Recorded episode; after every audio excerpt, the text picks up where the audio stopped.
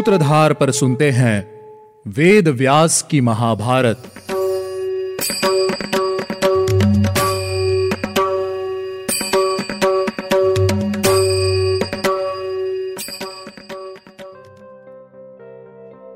आप सुन रहे हैं सूत्रधार प्रस्तुति वेद व्यास की महाभारत, और मैं हूँ आपके साथ आपकी सूत्रधार मान्या शर्मा।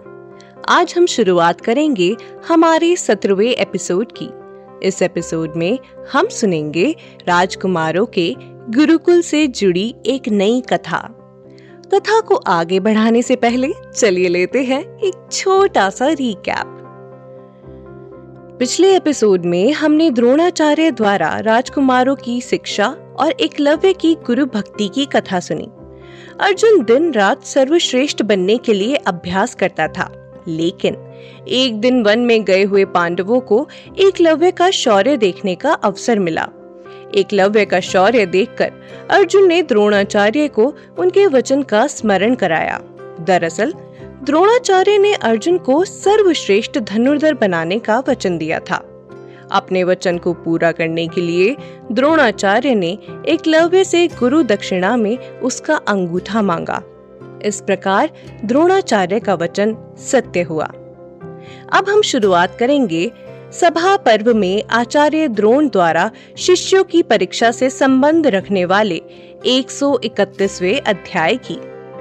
आज मैं आपको बताऊँगी कि द्रोणाचार्य के शिष्य किस किस कला युद्ध में पारंगत हुए। द्रोणाचार्य के दो शिष्य भीम और दुर्योधन गदा युद्ध में सुयोग्य थे। दोनों ही योद्धा एक दूसरे से स्पर्धा रखते थे। युधिष्ठिर रथ पर बैठकर युद्ध करने में सुयोग्य थे।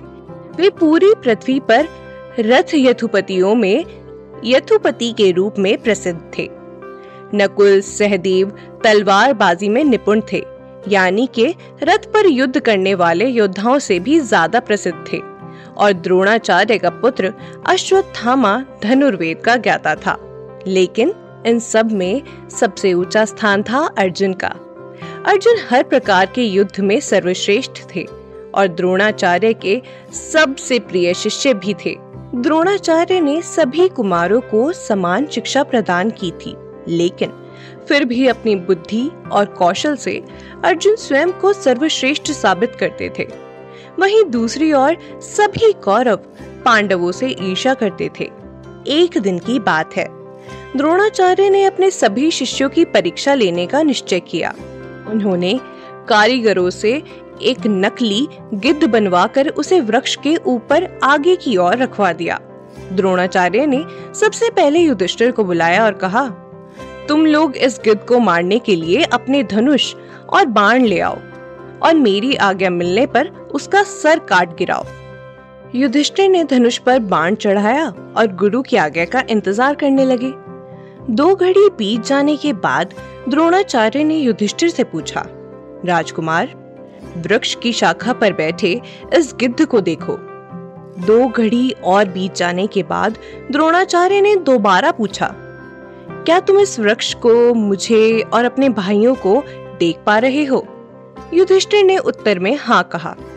उत्तर सुनकर द्रोणाचार्य मन ही मन अप्रसन्न हुए और झिड़कते हुए बोले हट जाओ। तुम इस लक्ष्य को नहीं बींद सकते हो। फिर एक एक करके द्रोणाचार्य ने सभी राजकुमारों को अवसर दिया, लेकिन कोई भी उस लक्ष्य को बींधने में समर्थ नहीं था। अंत में द्रोणाचार्य ने अर्जुन को अवसर दिया। अर्जुन धनुष पर बाण चढ़ाकर गिद्ध पर निशाना तान कर तैयार हो गए। दो घड़ी रुकने के बाद द्रोणाचार्य ने अर्जुन से पूछा, राजकुमार वृक्ष की शाखा पर बैठे इस गिद्ध को देखो। अर्जुन ने उत्तर दिया, देख रहा हूँ, गुरुवर। दो घड़ी और बीत जाने के बाद द्रोणाचार्य ने दोबारा पूछा, क्या तुम इस वृक्ष को मुझे और अपने भाइयों को देख पा रहे हो? अर्जुन ने उत्तर देते हुए कहा, नहीं, गुरुवर, मुझे केवल गिद्ध दिख रहा है। द्रोणाचार्य ने दोबारा पूछा, क्या तुम्हें गिद्ध के पंजे, पंख सब दिख रहे हैं? अर्जुन ने उत्तर देते हुए कहा, नहीं, गुरुवर, मुझे केवल गिद्ध का सर दिखाई दे रहा है। अर्जुन के वचन सुनकर द्रोणाचार्य प्रसन्न हुए और उन्होंने अर्जुन से कहा तो चलाओ तीर। अर्जुन के बाण चलाते ही गिद्ध का सर धड़ से अलग हो गया। अर्जुन के इस कार्य में सफल होते ही द्रोणाचार्य ने उसे हृदय से लगा लिया। इसी के साथ द्रोणाचार्य को यह विश्वास हो गया कि अर्जुन ही द्रुपद को युद्ध में हरा सकता है। एक दिन द्रोणाचार्य अपने शिष्यों के साथ गंगा जी में स्नान करने के लिए गए। वहाँ जल में गोता लगाते समय एक ग्राह ने उनकी पिंडली पकड़ ली। स्वयं को छुड़ाने में समर्थ होते हुए भी उन्होंने हड़बड़ाते हुए अपने शिष्यों से कहा, इस ग्रह को मारकर मुझे बचाओ। उनके ऐसा आदेश देते ही अर्जुन ने पाँच बाणों से उस ग्रह पर प्रहार किया और उसके टुकड़े टुकड़े कर दिए। बाकी सभी राजकुमार हक्के बक्के से होकर अपने स्थान पर ही खड़े रह गए। अर्जुन के इस कार्य से प्रसन्न होकर द्रोणाचार्य ने उसे ब्रह्मशीर नामक अस्त्र प्रदान किया और उस अस्त्र के विषय में बताते हुए कहा, वत्स, इस अस्त्र का प्रयोग और उपसंहार मैं तुम्हें साथ साथ बताता हूँ। यह अस्त्र सब अस्त्रों में बढ़कर है। इसे धारण करना भी अत्यंत कठिन है। मनुष्यों पर इस अस्त्र का प्रयोग तुम्हें कभी भी किसी भी दशा में नहीं करना है, क्योंकि अगर अल्प, अर्थात कम तेज वाले व्यक्ति पर इसे चलाया गया तो यह अस्त्र उस मनुष्य के साथ ही पूरी सृष्टि को नष्ट कर सकता है। तात, यह अस्त्र तीनों लोकों में असाधारण बताया गया है। तुम मन और इंद्रियों को संयम में रखकर इसे धारण करो। पुत्र, यदि कोई अमानव शत्रु तुम्हें पीड़ा देने लगे तो तुम इस अस्त्र का प्रयोग कर सकते हो। इस प्रकार अस्त्र का प्रयोग बताकर द्रोणाचार्य ने पुनः कहा, इस संसार में तुम्हारे समान और कोई धनुर्धर नहीं होगा। अर्जुन ने भी तथास्तु कहकर ऐसा ही करने की प्रतिज्ञा ली। सभी राजकुमारों की शिक्षा समाप्त हो गई थी। द्रोणाचार्य ने गंगा पुत्र भीष्म, महर्षि व्यास और विदुर जी को बुलाकर राजा धृतराष्ट्र से कहा, राजन, आपके कुमार अपनी अस्त्र विद्या की शिक्षा को पूरा कर चुके हैं। यदि आपकी आज्ञा हो तो क्या वे अपनी विद्या का प्रदर्शन करें? द्रोणाचार्य का सुझाव सुनकर राजा धृतराष्ट्र बहुत प्रसन्न हुए। उन्होंने विदुर को आदेश दिया कि वे द्रोणाचार्य की इस विषय में सहायता करें, साथ ही साथ राजा धृतराष्ट्र ने इस बात पर अपनी प्रसन्नता व्यक्त करते हुए कहा, मुझे आपके सुझाव से बहुत प्रसन्नता हुई है। मैं अंधे होने के कारण अपने राजकुमारों का युद्ध कौशल नहीं देख पाऊँगा, लेकिन सभी लोग उनका कौशल देख पाएँगे, इस बात की मुझे बेहद खुशी है। राजा की आज्ञा लेकर विदुर और द्रोणाचार्य बाहर निकले और फिर द्रोणाचार्य ने एक भूमि पसंद की और उसका माप कराया। वह भूमि समतल थी। उसमें वृक्ष या झाड़ नहीं थे। वह उत्तर दिशा की ओर नीची थी। उस भूमि पर द्रोण ने वास्तु पूजन देखने के लिए डिडिम्ब घोष करा के वीर समुदाय को आमंत्रित किया और उत्तम नक्षत्र से युक्त तिथि में उस भूमि पर वास्तु पूजन किया। उसके बाद शिल्पियों ने उस रंग भूमि में वास्तु शास्त्र के अनुसार विधि पूर्वक एक अति विशाल प्रेक्षागृह अर्थात लोगों के बैठने की स्थान की नींव डाली तथा राजा और राजघराने की स्त्रियों के बैठने के लिए वहाँ सब प्रकार के अस्त्र शास्त्रों से संपन्न बहुत सुंदर भवन बनाए। जनपद के लोगों के बैठने के लिए वहाँ ऊँचे और विशाल मंच बनवाए तथा स्त्रियों को लाने के लिए शिविकाएँ तैयार कराई गई। जब निश्चित दिन आया तब मंत्रियों सहित राजा धृतराष्ट्र, विदुर, भीष्म और अन्य सभी लोग नगर से बाहर उस प्रेक्षागृह आए। उसमें मोतियों की झालरें लगी थी। फूलों से उस स्थान को सजाया गया था। उसकी दीवारों में सोने के खंड मंडे हुए थे। सभी स्त्रियाँ आभूषणों से सज धज कर दास दासियों और आवश्यक सामान लेकर वहाँ पहुँच गई थी। देखते ही देखते वह पूरा मैदान भीड़ से भर गया।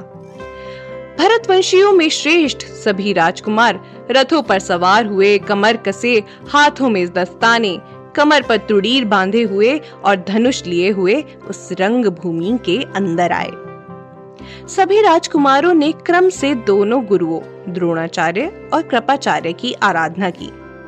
सभी राजकुमारों के रथों पर लाल रंग की पताका थी। सभी ने सोने के आभूषण पहने हुए थे। लाल रंग की माला और आँखों के कोने भी लाल रंग से विभूषित थे। गुरु की आज्ञा पाकर सभी राजकुमारों ने पहले अस्त्रों शस्त्रों को ग्रहण किया, अपने धनुष पर डोरी चढ़ाई और उस पर तरह तरह की आकृति के बाणों का संधान करके, प्रत्यंचा से टंकार करके सबका आदर किया। इसके बाद उन सभी राजकुमारों ने अपना अद्भुत अस्त्र कौशल दिखाना आरंभ किया। कुछ लोग बाण लग जाने के डर से अपना सर नीचे की ओर करते और कुछ बिना डरे बड़े चाव से उनकी युद्ध कला की सराहना करते। सभी राजकुमार घोड़ों पर सवार अपने नाम के अक्षरों से सुशोभित बाणों से लक्ष्य वेद कर रहे थे। सभी लोग उनका युद्ध कौशल देखकर उनकी वाहवाही करते हुए खुशी से शोर मचाते। राजकुमारों ने पहले धनुष बाण के पैतरे दिखाए, रथ चलाने के अद्भुत तरीके दिखाए।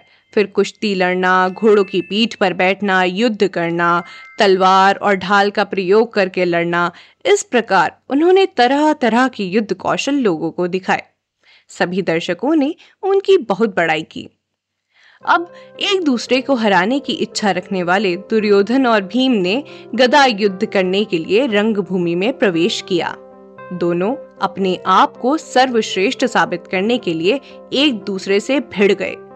वे एक दूसरे पर प्रहार करते चिंघाड़ते उन दोनों का युद्ध देखकर लोगों के दो अलग अलग पक्ष बट गए।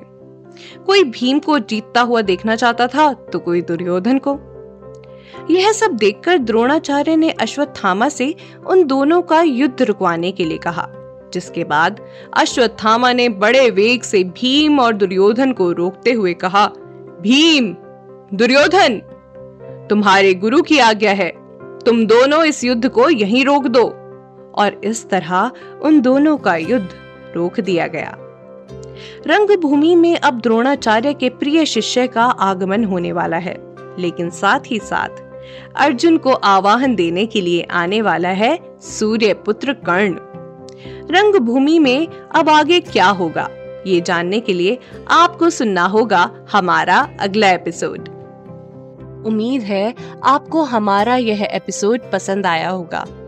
अगर आप इस एपिसोड से रिलेटेड कोई भी सवाल पूछना चाहते हैं तो हमारे social media platform Twitter, Facebook, Instagram पर हमसे संपर्क कर सकते हैं। हमारा सोशल मीडिया हैंडल है माई सूत्रधार। साथ ही साथ ऐसी ही अनेक रोचक पौराणिक कथाओं के वीडियो देखने के लिए आप डाउनलोड कर सकते हैं हमारी सूत्रधार ऐप।